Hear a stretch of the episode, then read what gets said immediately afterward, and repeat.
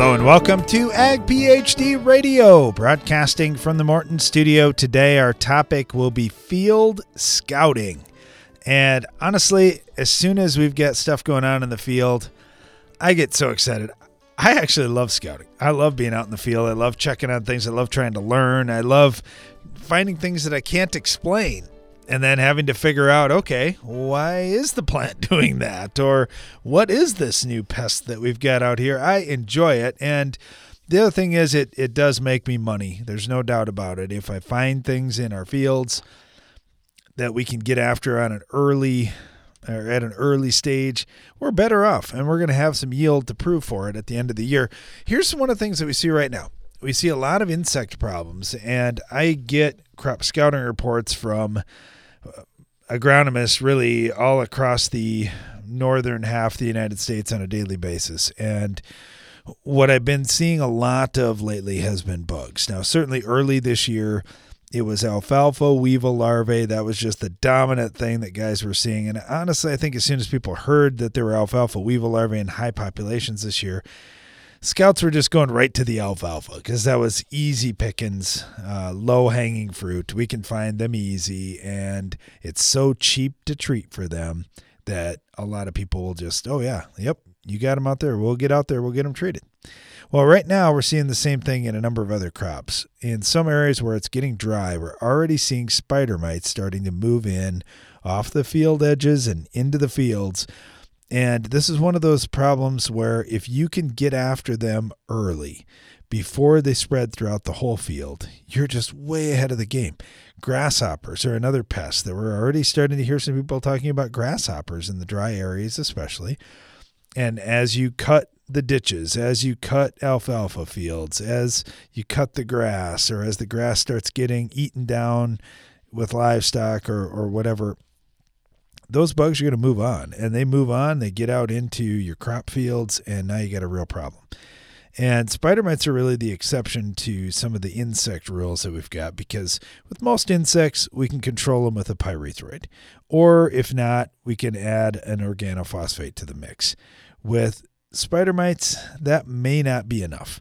That depends on where you're at and depends on what type of spider mite we're talking about. But for the most part, most of the pyrethroids, other than bifenthrin, don't have much impact on mites. In fact, the impact they have is the opposite of what you would intend. They will kill everything else out in the field, but they'll leave the mites alone. And now all the natural predators for the mites are gone. And you see some of these bugs, like when you're running a sweep net through fields, you'll see a green lacewing or you'll see ladybugs or different things that are actually some of the good guys.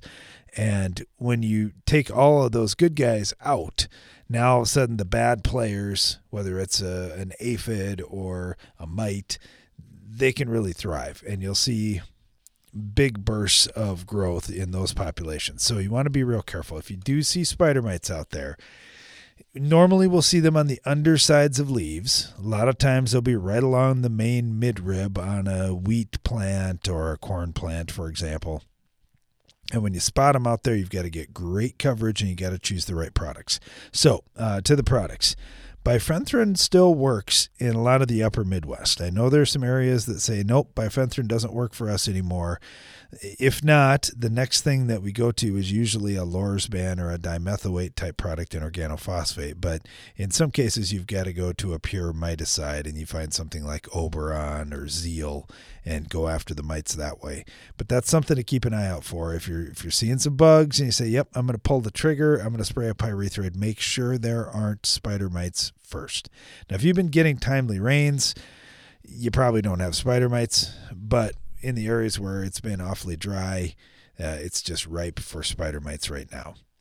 All right, thinking of other things that we're seeing out in the field, just a lot of farmers getting out really for the first time after, okay, I, have been across with the sprayer, but I haven't really had a chance to, to get out and do a lot of digging and whatnot because it was plant, plant, plant, and then spray, spray, spray. And now we finally have a little bit of time to, to do some investigating.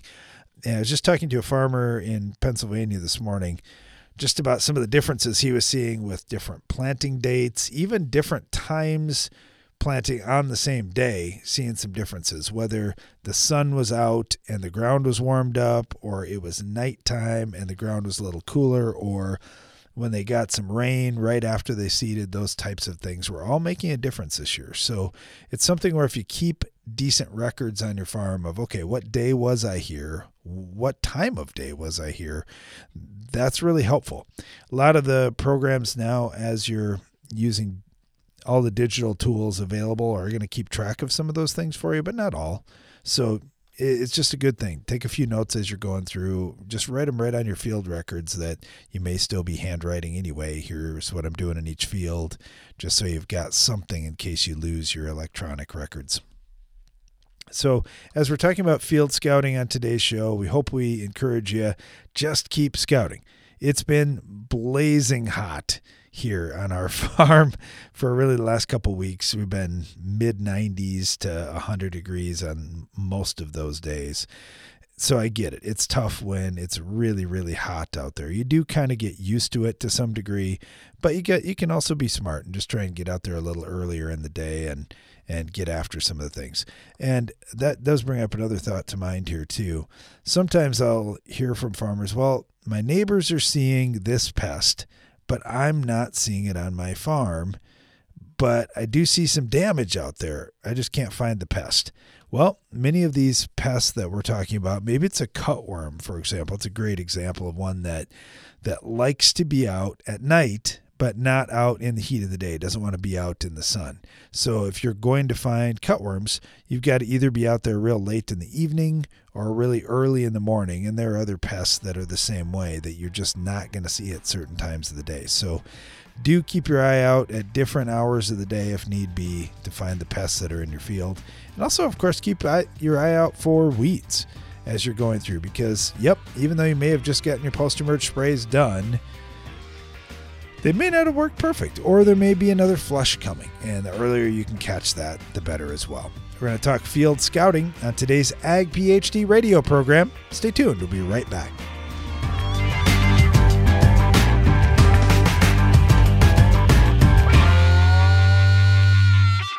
If you've ever wondered how the Farmall got its name, here's an abbreviated list of the jobs the Case IH Farmall can do. Baling, cutting hay, feeding, hauling, loading, pulling, raking, cleaning barn, mixing feed, fertilizing, mowing, chopping, seeding, clearing, irrigating, furrowing, cultivating, hitching, digging, emergency tow, harrowing, hoisting, leading parades, excavating, grading.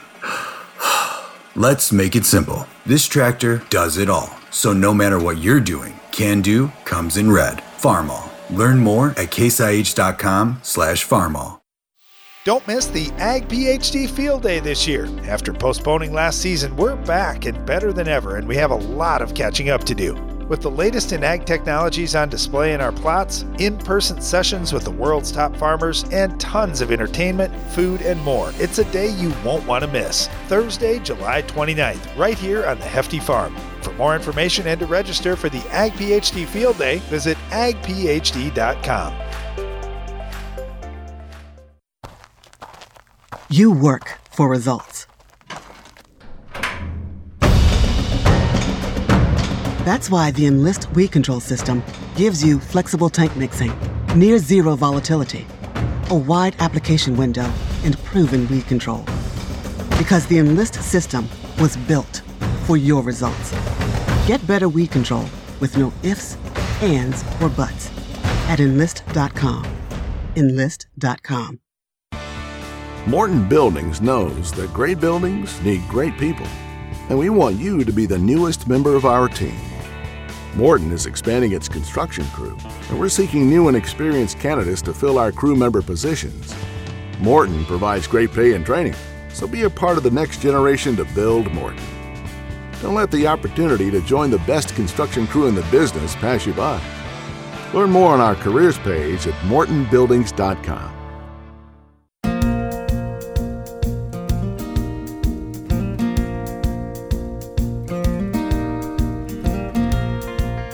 back. You're listening to Ag PhD Radio, talking field scouting today from the Morton studio. Real happy to have Jason Snell with us right now with Syngenta. He's over in Minnesota. Jason, how's it going? It's going good, Darren. How are you? You know, we're dry, Jason. We're dry, and so we're getting some of those problems that come with dry weather. Some of the the insect and mite issues are already starting to show up over here. How about in Minnesota? What are you seeing over there? Yeah, it's been pretty dry early. We have uh, some parts of the area got some good rains uh, late last week. Uh, kind of uh, didn't break the drought, but at least gave it a little little breather from uh, from that hot, dry weather. And then there's some areas that are still pretty dry. So yeah, we're all over the board. All right, so when guys are out field scouting this time of year, I mean, there's so much happening in fields. We had lots of heat, and that's that's always something for pushing the crop along. I mean, look at this corn. I just can't believe how much it's grown in the last week. What are you encouraging guys to be on the lookout for? Yeah, so on corn, uh, you got to you know, watch for your weed control. Obviously, we're kind of coming to the probably the back end side of most of these post windows uh, for for weed control on corn um, to make sure you can get your last shot if you need it um, to get it cleaned up. Um, similar on soybeans, there's some cutoffs on on soybeans with some new technologies that are coming up here at the end of the month that uh, you want to be ahead of and make a plan and make sure you don't get rained out a, a week and get behind the ball. So. Um, as far as insects, um, it's pretty early, uh, but definitely have be on the watch out for some aphids, um, spider mites and soybeans. Uh, we are seeing a little bit of the uh, orange gall midge uh, moving in from the south. Um, hasn't gotten into most of my area, but definitely something to be aware of. We're still working on treatment procedures for that, uh, but we are do have some things in the work, and we're in the works, and we are uh, working towards a, a solution, hopefully, for growers. That's awesome because I don't like my brother's solution. His is well, just plant corn.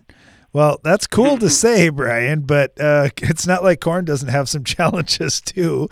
But he's right. We can get away from midge larvae and soybeans, but we are. I know uh, guys in northeast Nebraska are already starting to see things showing up, and and yes, it's moving. Unfortunately, moving north. So I wouldn't be surprised if some of your guys up in Minnesota see them for the first time this year. For whatever reason, it seems like they overwintered fairly well, and they're having a good start to the year. But you're right. If we can get some treatment right. for those guys, that'd be nice.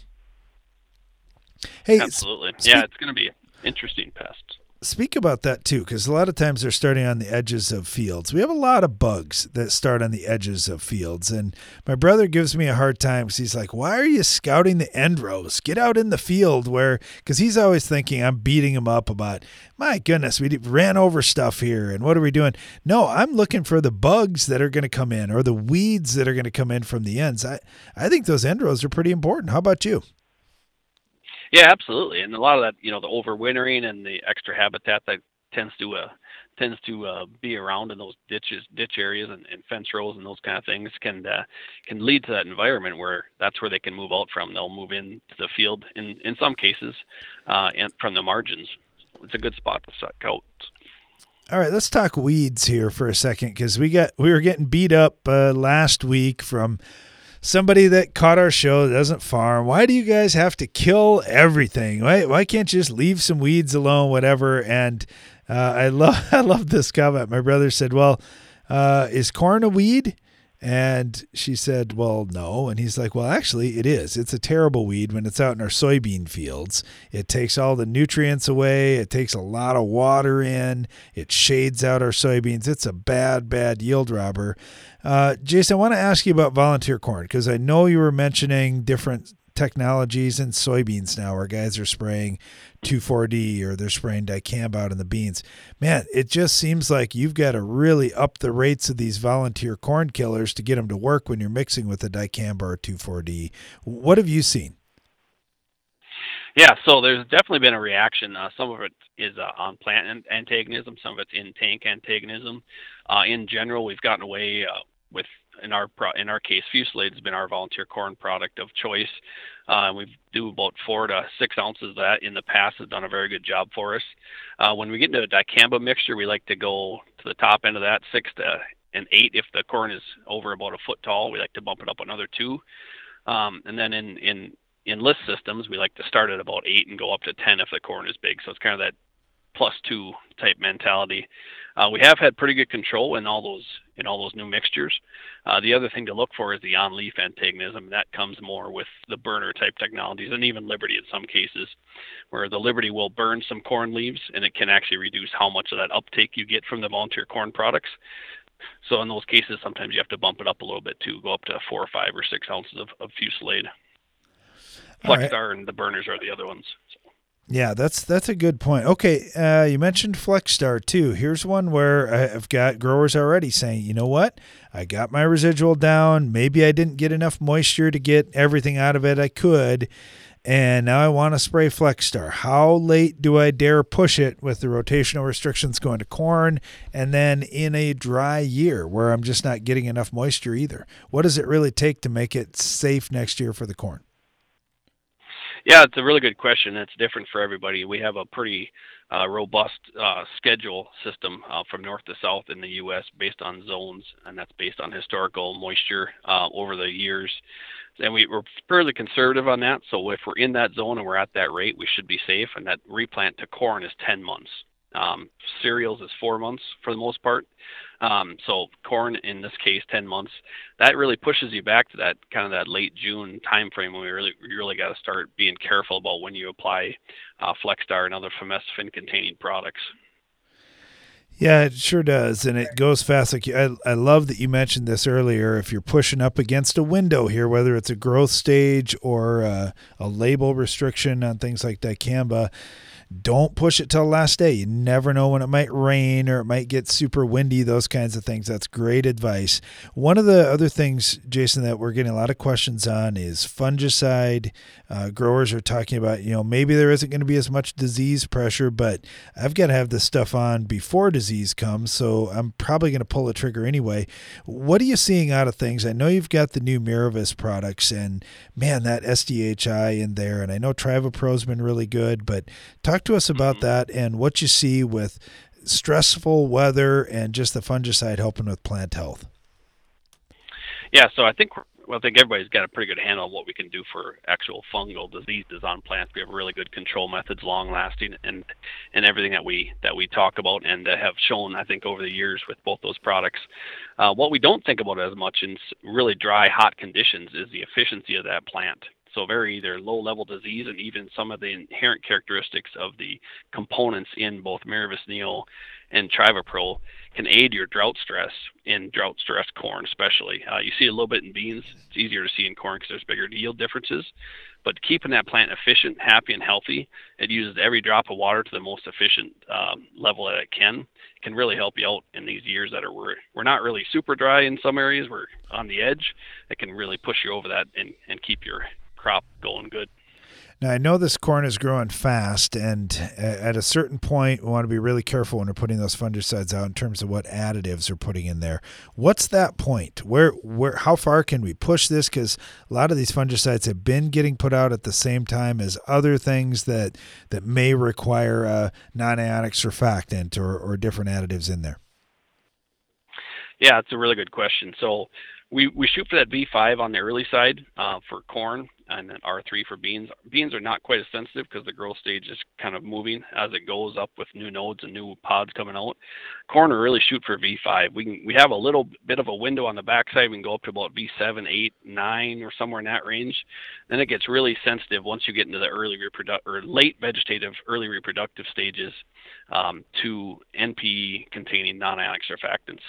So if you have a non-ionic surfactant there, the best bet, our, our, fungicide, straight fungicide label with just water is wide open. You can apply any time in that time frame.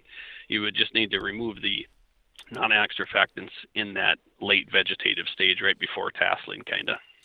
Yeah, that's a good point. The fungicide itself is just fine. It's some of the different additives that we're putting in there. We got to be real careful, especially when we get past uh, V10 or so up through tasseling. Yep. That's just the time to watch. But honestly, there's a lot of guys that like to spray. Then they can still get the sprayer through the field, and when we've got some stressful conditions and we know we can help with plant health, that's a that's not a bad practice.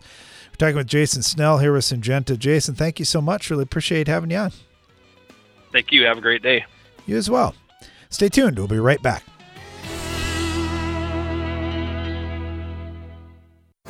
Give your corn a strong defense against stress throughout the season with MycoApply Endoprime SC. MycoApply Endoprime SC uses four specially selected species of mycorrhizal fungi to protect your crop against stress. That means more access to water and key micronutrients while building a healthy soil structure for stronger crops for years to come.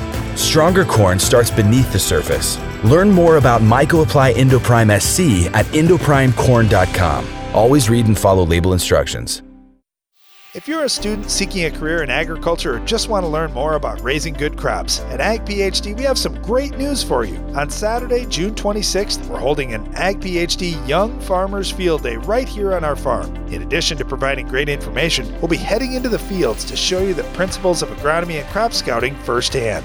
College scholarships will be available to eligible attendees too. For more information and to register for the Young Farmers Field Day, visit agphd.com. Your soil, your season, your edge. Make the new three point Soil Warrior Edge from Environmental Tillage Systems your strip tillage system. Because you don't get to choose the condition of your soil, the Soil Warrior Edge is engineered to handle whatever's in your fields. That same durable engineering goes the extra acre when that's what you have to do. The new Soil Warrior Edge three point mounted strip till system. Learn more at soilwarrior.com. Help keep the toughest, most resistant diseases out of your fields with Lucento fungicide from FMC. An exclusive novel premix of two modes of action delivers broad spectrum control and a long lasting protective residual. Tackle key diseases in corn, soybeans, wheat, peanuts, and sugar beets. Choose Lucento fungicide from FMC. Visit your FMC retailer or lucento.ag.fmc.com to learn more. Always read and follow label directions for use. Don't miss the Ag PhD Field Day this year. After postponing last season, we're back and better than ever, and we have a lot of catching up to do. With the latest in ag technologies on display in our plots, in person sessions with the world's top farmers, and tons of entertainment, food, and more, it's a day you won't want to miss. Thursday, July 29th, right here on the Hefty Farm. For more information and to register for the Ag PhD Field Day, visit agphd.com. Do you need to replant soybeans due to cold temperatures, heavy rains, or another weather event? Weeds don't seem to care, and you have limited options for last minute weed control. This is when you turn to Spitfire herbicide from Nufarm. Unlike other Phenoxy herbicides, Spitfire can be applied up to seven days before planting. Fields treated with the dual active power of Spitfire will benefit from weed control that will ease planting and help your beans establish a good stand. Spitfire from Nufarm, here to help.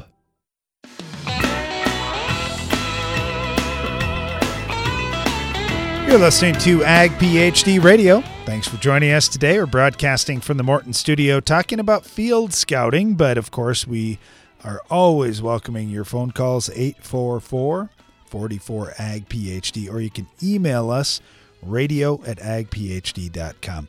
Got Mark on with us right now up in Wisconsin. Mark, how's your crop looking? Uh, for the most part, really good. I'm afraid it's going to get dry, but so far all that's really happened is we've had a perfect planting season, and the corn is, and beans are rooting down really, really well. Awesome.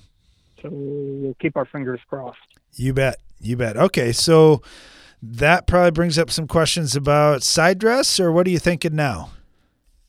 Well, yeah, one, how much do I put on if it's going to be really dry? Eh, but actually, just out of curiosity, you guys frequently talk about base saturation of potassium and all of these other okay. nutrients. Okay. At what now? If, just assuming we could live in a magical world, at what base saturation would what kind of nitrogen base saturation would you need where there would no longer be any yield gain beyond that point? Oh, gotcha. Okay, so uh, it's it's a little different. The so the base saturation is just positively charged nutrients. So it's calcium, magnesium, hydrogen, sodium, not nitrogen. So uh, that that's slightly different. But uh, with with the nitrogen, what level would you need where you wouldn't need to put any more on? It's it's a little tricky. There's two things that we look at in our farm. So we go out and pull pre side dress timing nitrate tests. So we just pull a soil core Uh, we can pull them at any depth you want. You could go zero to 24 inch. You could go zero to 12 inch, whatever whatever you think. A lot of times we'll see guys doing zero to 12 inch and just saying, all right, here's what nitrogen is kind of in my root zone, and find out how many parts per million there are, and then or pounds per acre, whatever. And then the other thing we look at is our cation exchange capacity. We know that as we've got organic matter I'm sorry, I shouldn't said cation exchange. Organic matter percentage.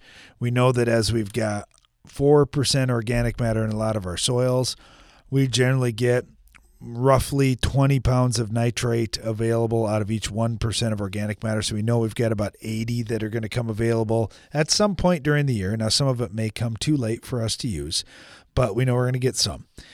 So we'll look at those two things. So if we've got, say, we've got 100 pounds of N in the soil already, we think we might get another 50 out of the organic matter. Yeah, we might we might call it good. We got 150 to close out the year. That might be fine for us for our yield goal. But if you're shooting for 300 bushel corn, maybe say I need to have 200 or 250 pounds. Just depends on what you're shooting for. My dad was always playing it safe. He'd been through enough dry years that he wanted to to uh, make sure he had enough, but not get too carried away because he was always a little pessimistic. Uh, it's not going to rain. We're probably only going to get 150. We're not going to get 200, and so he he wouldn't push it too far. But I don't know. What do you think in in Wisconsin where you're at, Mark? I mean, do, do you see yields really vary widely, or is a good year 200 and a bad year 180? Uh, we see well, soil to soil, we see a huge variation. Uh, I'm not sure I fully understand the question. Well, I, am I'm, I'm saying uh, for okay for let's just say your your best field that you've got on a on a bad year, what's the yield, and on a great year, what's what's your yield? Is it is it a wide variance? Do you say, man, if I just don't get rain, it could be 100 bushel corn out here, and if I do get rain, it's well over 200? Uh, probably our best field, um, about the lowest I've seen it in my short life, is about the worst I've seen it in my short life is maybe 120 and okay. about the best I've seen it is about 300. Oh yeah, so you got a lot of variance depending on weather. So yep. Then at this stage, what are what are you at right now? Knee high to thigh high? Uh, just about to knee high. Okay. So you've got time. So you could do a little bit of nitrogen now, and you could potentially hire somebody to come in late if you needed to. Yep. Okay. Yeah. Then then I'd just I'd kind of go for average at this point. If if you think you know what it's it looks fine, but weather forecast doesn't look good for me you could, you could just go for average at this point and not overdo it. And then, hey, if you do happen to get the year that is going to allow for 300 bushel corn, you can always come with some more later. Yep. Okay. Thank you, sir. You bet. Thanks, Mark. Really appreciate it. Yeah, it's tough to know what to do right now when it's as dry as it is in some of these areas. And it sounds like Mark's getting a little moisture, but but not enough to feel super confident yet. Uh, I've got uh, Mike with us right now. Uh, and we'll see how Mike's doing. He's in Kansas. Uh, just one second here, Mike. Sorry, I had trouble pulling you up there. How you doing, Mike? I'm doing great, Darren. How you doing? Well, pretty good. Okay.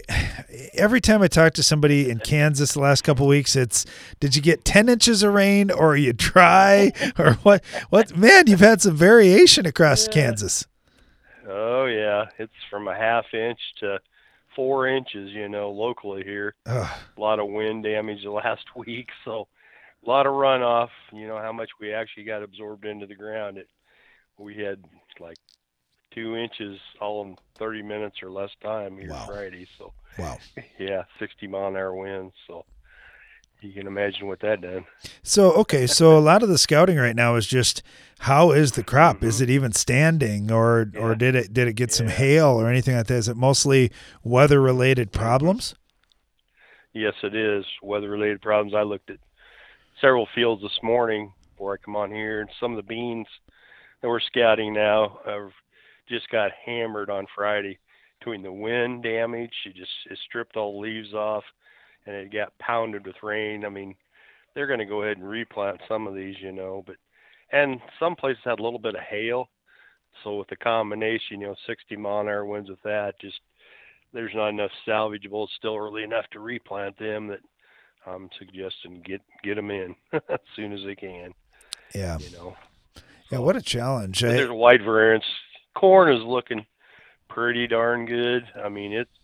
We had a little green snap in a few areas that the corn was bigger, but knee high to thigh high. You know, it's. Um, we've done it. We're doing a lot of foliar feeding right now, and it's looking pretty decent. It laid it over, but most of us come back up now this week. So the hot weather. What did you see with the green snap? Was it just the timing of the wind? Did it was it a real early morning kind of wind, or or what what happened there? No, it was a mid-afternoon wind, and the storm blew up. You know, come in after lunch, and by three o'clock we had it, and it just it caught it. the wind come up out of the northwest, and it blew pretty good. Just come sideways, you know, and pounded stuff with the heavy rain, and it washed. It cleaned a lot of ditches out. There, needless to say, on Friday. Wow, wow. So it was just the corn was growing so rapidly, it just got it at a bad stage. Yep, yep. It got at a bad stage. It was growing very rapidly, especially where we'd foliar fed some of it too. We actually added to the issue, I guess, by making it grow a little faster. And we did see some green snap and that bigger stuff. The smaller stuff, it just kind of knee high or a little above. It just kind of laid it on side, but it's back up. But that thigh high, waist high stuff, it it snapped some of that off. So there's not much we can do about that now. No, no, there sure isn't. Yeah, it's it's. Yeah, it's it's been one of them years, I guess. Yep, yep. Yeah, I know. We're planting beans too, so. we're up here just praying for rain like crazy, but then sometimes rain comes uh, with a lot of wind or maybe some frozen rain with it, and that's that's no fun. So I guess I'm glad we missed out on that one. no but fun. did did a lot of guys Yeah, get some decent stuff though? Yeah, I mean, most of them had the wind, but we had we got the rain. We was needing the rain pretty bad. Yep. And we did get some water out of it. So I mean, Like you say, you don't know how much how much soaked in when it comes that fast and that hard. That's that can be a little bit of a challenge too. Well, hey Mike, we got to run. Really appreciate hearing from you. Good luck. Hopefully, uh, hopefully green snap wasn't too widespread an issue for growers in Kansas. We'll be right back after this. Downtime during spraying can lead to huge yield losses. Keep rolling with the Pentair Hypro Force Field. This pump features a unique self-regulated chamber that allows the pump to run dry while eliminating cracked seals, so you can spray longer and more reliably. Learn more at pentair.com/hypro. Stop losing money from your stored grain with the EndZone fan control system from Farm Shop MFG. The EndZone monitors outside conditions to run your fans so your grain naturally reaches ideal temperature and humidity. For more information, visit farmshopmfg.com. No matter what time of the year it is on your farm, with a Bayer Plus Rewards program, earning and redeeming rewards are always in season. Because when you buy two or more eligible seed or crop protection products throughout the year, you earn $3 per acre in cashback rewards. Cash you can redeem and reinvest in your farm later in the season. That's Bayer Plus Rewards, and that's how we're helping make every part of your season, well, rewarding. Visit mybayerplus.com to learn more.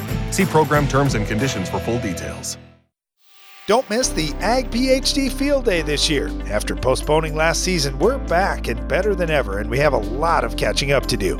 With the latest in ag technologies on display in our plots, in person sessions with the world's top farmers, and tons of entertainment, food, and more, it's a day you won't want to miss. Thursday, July 29th, right here on the Hefty Farm. For more information and to register for the Ag PhD Field Day, visit agphd.com.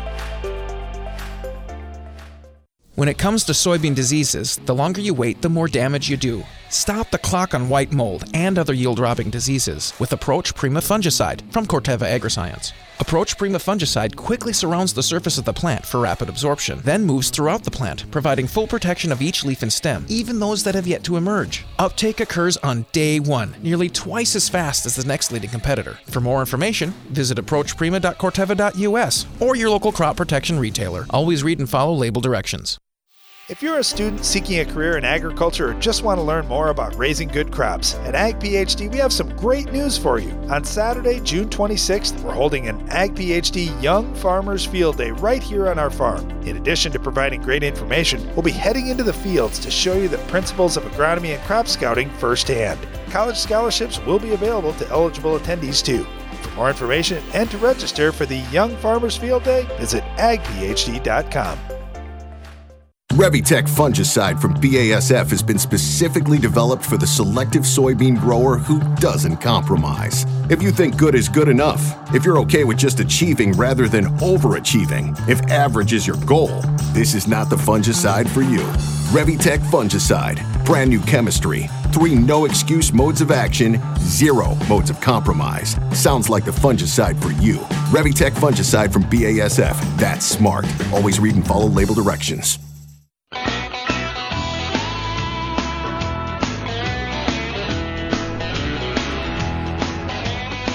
Welcome back. You're listening to Ag PhD Radio talking field scouting on our show today and taking your calls and agronomic questions at 844 44 Ag PhD. Let's head out to Colorado now. I've got Mark with us. Mark, thanks for joining us. Yeah, thanks for having me on, Darren. Well, what are things looking like out your way? You know, things have improved a lot since early this spring. Uh, Mother Nature's kind of decided she was going to be on our side for a while.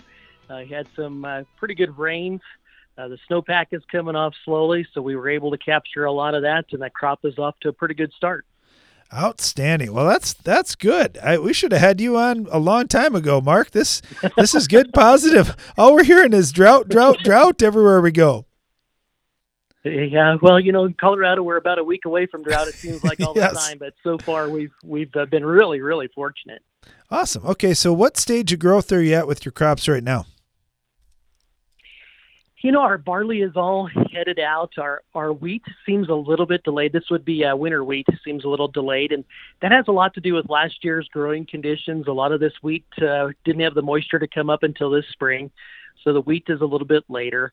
But our corn went in on time, and, and a lot of our corn's probably that V4, V5 stage right right at this time, and which would be right on the mark for average. Yeah, just about ready to take off too. Like we were just talking with Mike down in Kansas, and and he said that corn was just growing like crazy. And unfortunately, in some of the areas, got a little bit of wind that they had some issues. But it's always uh, an interesting thing with corn. You'd think from that V4, V5 until tassel, it comes so fast that you just, I, I can't wait till we get to tassel. I feel so much more secure about how that corn is. Do you see stand issues out there? I mean, do you see any issues with, with wind? Is that a normal thing? I would imagine there's got to be some winds that come through. Every time I try to fly into Denver, it's really tough to land. it's, it's pretty windy coming off those mountains. Yeah, and we we farm somewhat in the shadows of uh, DIA, and so yes, we do have quite a bit of wind. A lot of our acres we've transitioned over to strip tillage. We're leaving the cereal stubble out there from harvest, strip tilling into it in the spring, and planting the crop in there. So wind hasn't been our issue for stand establishment this year as much as some of the pounding rains. Uh, we had uh, some that we could break mechanically with uh, rotary hoe, some of the crusting issues. Uh, and then some of it we just ran sprinklers to try to soften that crust. But I would tell you we have about a 95% stand, and for awesome. a year that's been as peculiar as this year, I'll take that every time. Yeah, yeah, no kidding. Yeah, you aren't going to complain about that. Okay, talk to me a little bit. You mentioned the barley is headed out. How do you manage that differently than what you'd be doing with winter wheat at this point? Because we grow a seed crop on our farm, we really push the fungicides hard. We want to produce a very high quality seed crop. Uh, we want to keep that that crop as stress free as, as possible, and so we push a lot of fungicides. Uh, we we might have a little bit of scab come into some of the varieties that we grow on our farm, uh, some blights. But the bigger thing that we've been really watching for this year, and it's it's a pest that we haven't seen for a while, is Russian wheat aphid. Uh, the Russian wheat aphid has been gone from this area for the most part for the last decade or better, but uh, we've been running a, a few uh, pyrethroids out there just to keep our, our Russian wheat aphid pressure at bay. That is interesting. I love that you mentioned, hey, we're raising a seed crop here because we have a lot of farmers listening to the show that they want excellent looking seed. It doesn't happen by accident, it takes a lot of work. How about late season nutrients? Do you do anything to to make sure you're filling out that head well? Using boron or any anything else late?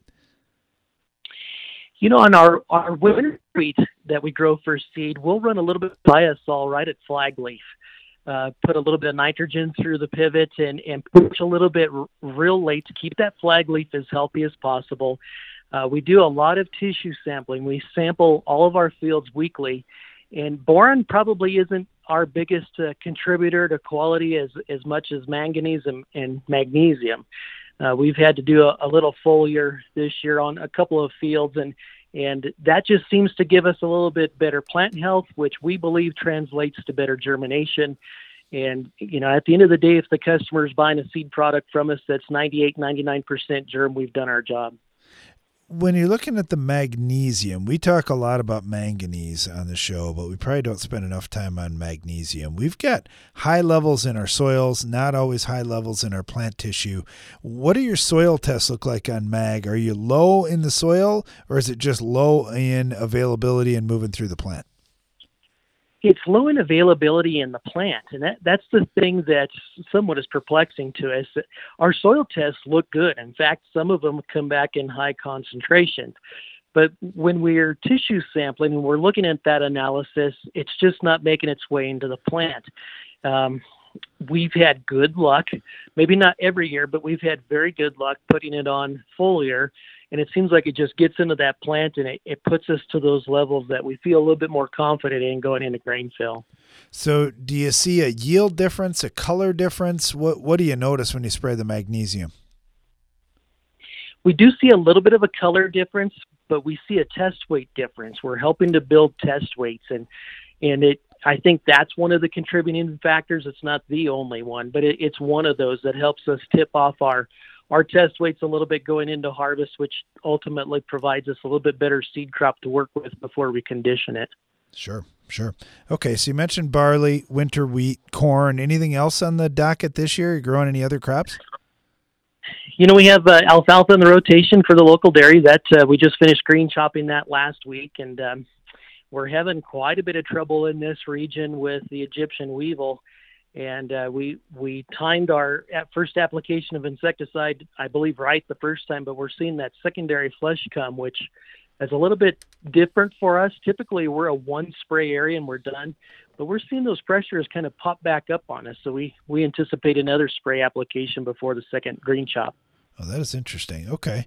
Um, so with the alfalfa, when when you're looking at those stands, are these older stands or these new stands? Do you see the weevils being worse in one or the other? We see it fairly uniformly through all of our stands. Our our stands have a little age on them. We don't really have a, an, a stand that's less than two to three years old.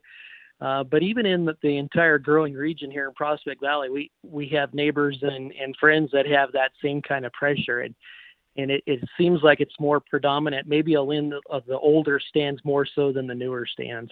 Okay, I'm just curious. How, are you keeping stands in your area like four or five years, or what do you target?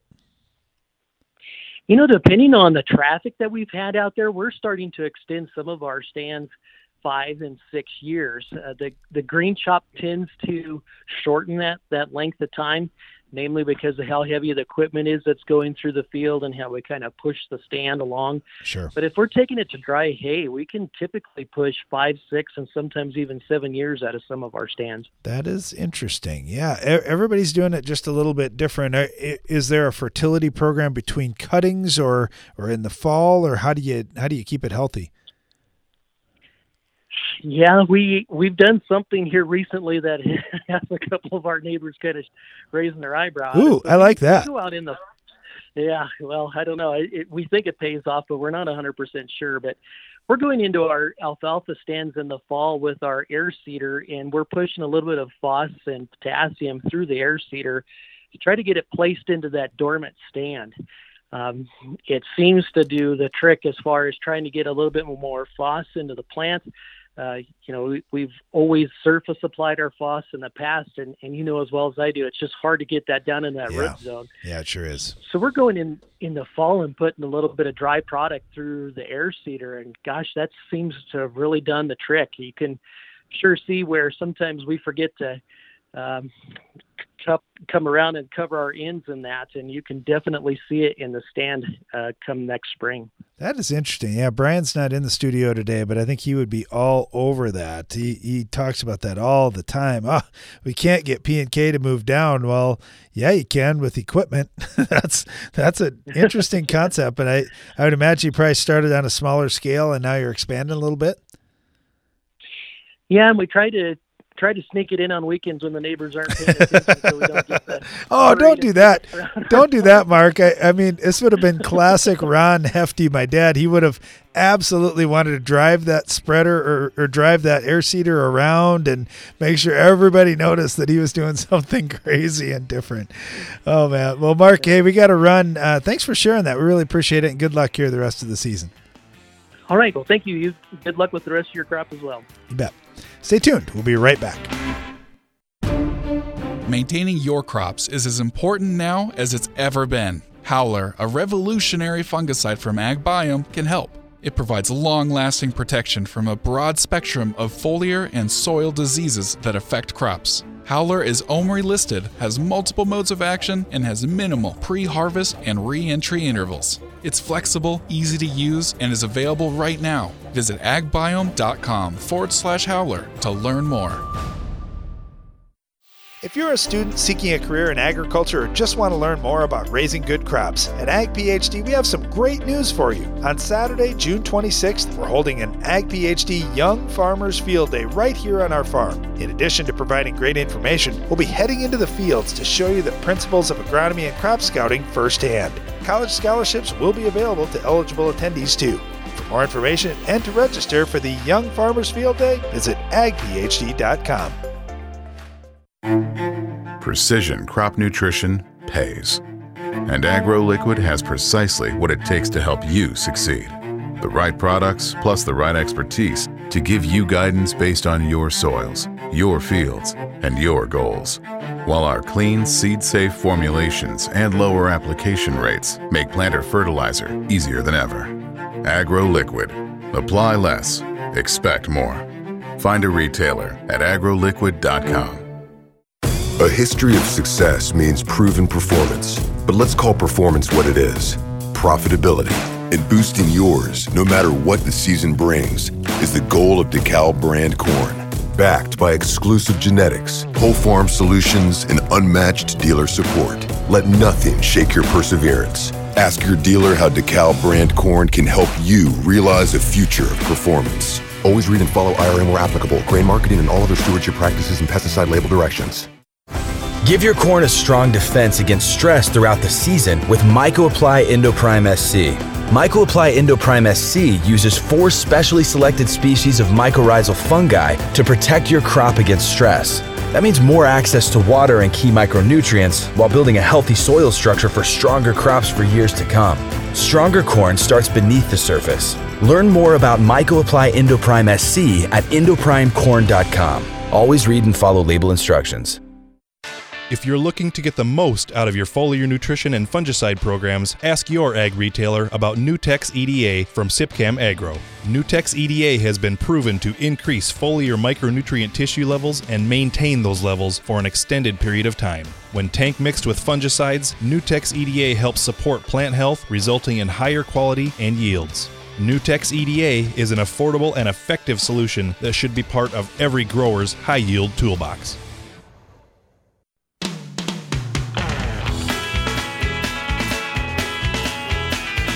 Talking about field scouting on today's Ag PhD radio show. Thanks for joining us. If you have an agronomic question, our phone lines are open at 844 44 Ag PhD, or you can email us radio at agphd.com. We've been complaining about dry, so it makes sense that somebody's getting the moisture and they're probably getting more than they need. We got Jacob with us down in Arkansas, and I hear it's wet down there. Jacob, how are you doing? Uh, like you said, wet. Yeah, just just frustrating. So you're to the point of being flooded out on some of the crop. What what's the forecast looking like, and how how fast is the water going down? Uh, the water's not going down very quickly in places with some water off, but it's not all gone. The forecast right now is hot um, and dry, which you think, okay, that's not so bad, but it's scorching what crop is out of the water, but it's still down in the bottom of the row. So it's causing a holding effect there for us. Yeah. Oof. Yeah, I don't know what to hope for in that whole deal. I guess the only thing that could be possible here is you got enough growing season to replant some of it. Uh, are you going to be able to get back into some of that ground? It's a twenty two. If you do it, um, if you do it, what is the, what is the difference in that and not planting anything because of the yield, even though we do have a longer growing season than you. Um, but if you don't, you got to fight weeds, so you either got to um, kill it under and start over and, and plant some type of cover crop or something like that. So we're gonna have to be very, very flexible and, and just make day by day decisions sometimes on a situation. It might be what worked on the last acre is the next acre. I'm glad you're detailing that because we've got a lot of non farmers that listen to our show and they're always wondering, well, uh, what makes all these decisions so tough? Well, here we are. It's already mid June and you're underwater right now. So who knows how fast things will be fit? Maybe it'll be a couple of weeks down the road. Now we're talking the 1st of July.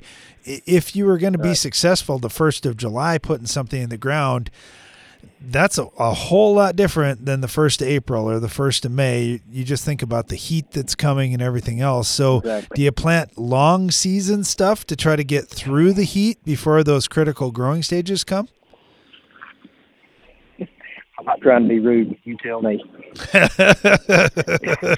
I, I don't know. That's why I'm asking the question too. It's uh, it, it just definitely it's it's beyond just Plan B. This is Plan uh, E or F down the road. That's for sure. What we're having to look at is most of the time in our area we plant four fives to four nine soybeans. That's the only thing we're going to be able to replant. We can't replant corn. Uh, we got some corn that's tasseling. Uh, can't replant cotton. We're just we're past those days of getting it done because that's such a long day crop compared to what you're used to talking about. You know, 90 day corn, 100 day corn, and, right. and Group Two to Group Three soybeans. Yep. Um, so there's a lot more time there. So we toyed around the idea of going back with a four five or four six, but we got you know day length issues. So do you back up to a group three where there may not be a group three down here that can handle the heat stress that well, we're having to deal with? So I was thinking about the opposite, Jacob. I was thinking about what about a five two or a five five where you get a determinate bean instead. Too long. We'll run out of daylight before we run out of uh, before it works. At least Gotcha. that's what we've discussed Okay. uh, with with other agronomists. Yep, yep. Well, they they would probably have a better idea than I would, but that I guess that was my other thought is just to completely go out of the box and go the opposite way. But yeah, it's it's tough. You just you just don't know what to do in some of these situations. So, have you got some crop that's doing good, maybe on some higher ground that you'd say, okay, well that's doing okay. The cotton looked really good, and the corn looked really good. We still got some corn that that's going to be okay. Uh, we got a few soybeans that are going to be okay. Most of our soybeans are gone. We're about a third, a third, and a third this year, and most of our soybeans are, are just gone. Um, the cotton, we're going to lose probably 100 acres, but what we didn't lose to water getting up on the ends or anything like that, uh, the water fell so hard, so fast, and so much wind involved that it actually laid some of that young cotton over and then washed the uh, soil away from the roots. My goodness. Oof. Yeah, it's it's uh it's ugly. I mean, I know y'all are hot and dry, and it's ugly for y'all, but Well, we'd rather be dry than have that kind of thing happen. I, I was talking to a grower out in Pennsylvania too. They had, uh, oh, I can't remember what it was, five inches of rain coming like a half an hour in a small little geography and just washed away dirt like there's no tomorrow. And yeah, they they would have rather had a whole rest of the year no rain than have that happen once. So I, I know what you mean. It's got to be careful what you wish for. out at our at, there's a uh, University of Arkansas experiment station not ten miles away from us. They recorded almost 20 inches of rain in about that many hours. Wow. Yeah, that's what we're dealing with, and everything flows that way. So they were full, and then as you got away from there, it got a little less. I think we only got like 14 inches. Uh, Only after the gauge runs over, it really doesn't matter. yeah. Uh, it, it just everything flows that away. So you've got their water backing up, then everybody else between us backing up, then us, and the folks behind us backing up. So uh, it's not good. Yeah, the no, Bayou the, no. the Bayou Bartholomew is the highest it's ever been on recorded history right now, and it's it's a lifeblood to a lot of people around here because a lot of people pump irrigation water out of it and it's for drainage, and it's so high that stuff can't even drain in there now. Yeah, it's not not a good situation. Well, Jacob, uh, I guess our thoughts and prayers are with everybody in that area. It's not just you that's getting impacted by this; it's a big area. So I really, right, really hope things turn around in a hurry. I don't know how, but but uh, hopefully, hopefully it works out. Uh, Jacob, thanks for talking to us. Really appreciate. it. I know you're stressed out and busy right now, but uh, but it's good to hear from you anyway. Yes, sir. Thank you. Yeah, we don't need that. We don't need 20 inches of rain coming that fast. That's for sure. That's a that's a real challenge. And you know, here's one of those years like Jacob's talking about. Gosh, even even the agronomists in there, they don't know what to do. It's never happened. So we got to try and make our best guesses and and try and figure out where to go from here and experiment with some different maturities that we talk about doing a lot of experiments on the farm and and some years like this we're kind of forced to experiment and then hopefully you document those things. I know a lot of things my dad talked about to Brian and me through droughts in the 70s and 80s have come back into play. And you, you, I don't know, maybe he thought we weren't really listening to some of those things, but we were. And now that we've had those situations here, we're we're trying to see, okay, well, what can we do? This is what worked for dad back then, or this is what worked for our grandparents, and and let's see if we can can use some of that knowledge to help us. All right, uh, let's dive into the Ag PhD mailbag. Not sure if Graham's ready to send us in there. Our nephew's back. Uh, no. the mailbag. No, his mom's taking over again. Janelle's Janelle's in control back there, I guess. Okay, uh, this one comes from Paul.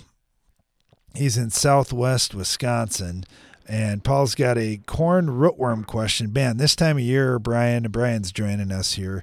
Uh, this time of year, we don't like getting these corn rootworm questions, but Paul in Southwest Wisconsin says, I've got corn up and growing, eight inches tall, V4 to V5. I noticed some of my corn's already leaning, and roots are mostly chewed off when I dig them up. I'm suspecting it's corn rootworm. Is there anything we can still apply to put it on? These fields have been soybeans in the past, so weren't expecting rootworm problems. Nope, nothing you can do. This is why we talk about always using at least a half rate of Capture or something. It costs like four dollars. So, I mean, you're gonna almost for sure get that back every time.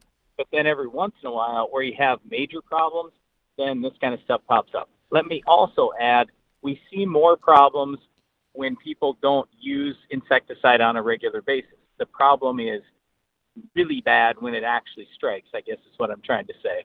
So, yeah, there's nothing you can do at this point. But for next year, we would tell you at least use a half rate of Capture LFR. That's better than nothing.